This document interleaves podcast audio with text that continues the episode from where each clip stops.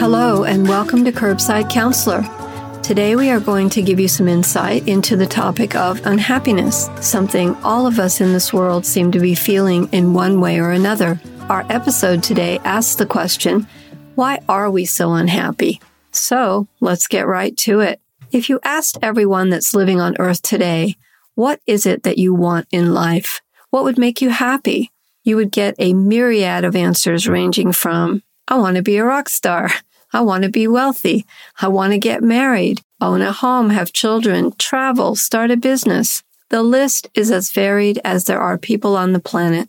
Many have strived to accomplish the things they want, and many people have gotten those things, but are still not happy once the goal has been achieved. So in asking, what is it that you want and why do you want it? What is it about having that thing that's so important? Most of the answers would be because I think it will make me happy. Apply this to any thought or desire that arises within you. You want an item, a person, or an experience, and maybe you got what you wanted, but eventually became unhappy with it, even if you still have that thing you desire and enjoy it to some degree. Happiness eludes us because we never really have it to begin with, at least on a human experience level, that is. And we don't understand this. So why is everyone so unhappy? Well, to start, let's once again go back to our beginnings. One contributing factor is our beliefs and how they are tied to our self-worth. Another is an unspoken rule of the culture that we have been indoctrinated into, which we cannot always escape from. People in general seek happiness above all else through the acquisition of some experience, be it with a person or an object. What needs to be understood is that although some things we desire and obtain might feel pleasurable, and we may be happy for a time because of it, that happiness we seek cannot be fully realized by the objects themselves. Let me repeat that. The happiness we seek cannot be fully realized by the objects themselves. What has happened, and we just don't see it, is that we have overlooked the essential core self, not many of us know that once a thought is identified with, it begins our deconstruction. This is because we have lost ourselves in objective experience.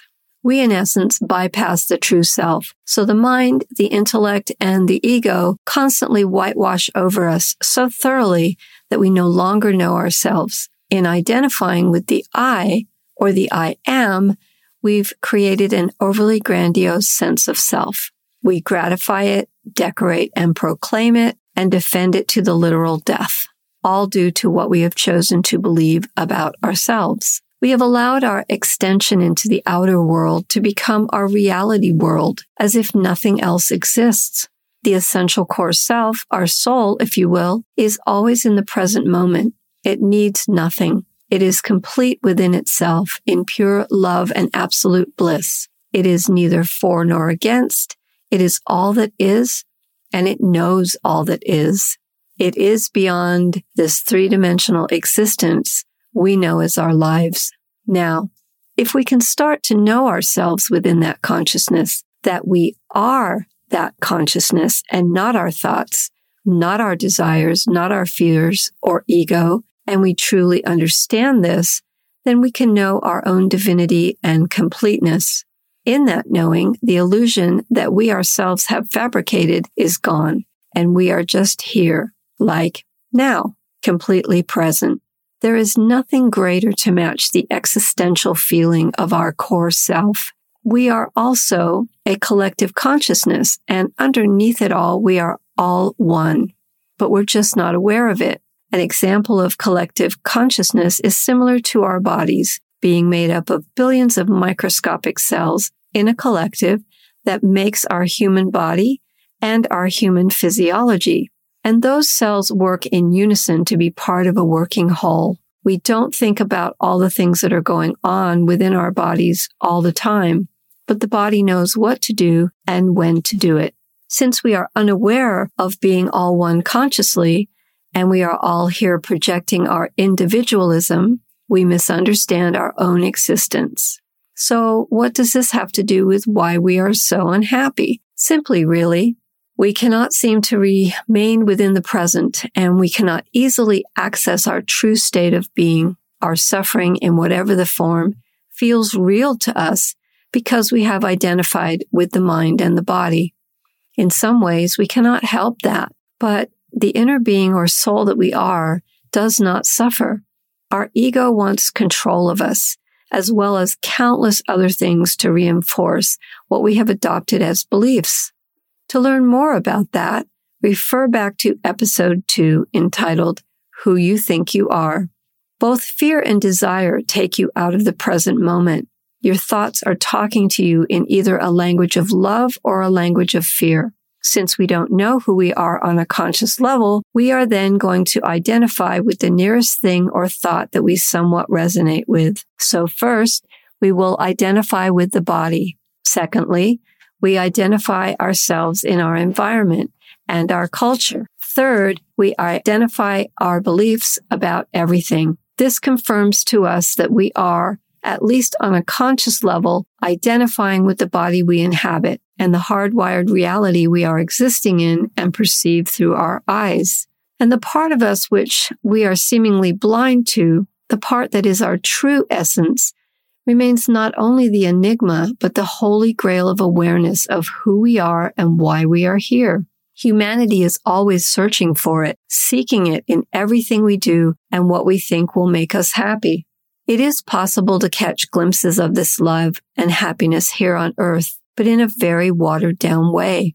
We all know that feeling when all is right with the world, with us, and in our personal world, despite the same problems we have always had going on around us. We've all experienced that at some point, but it doesn't last and we are constantly distracted because we are always creating new things to capture our interest.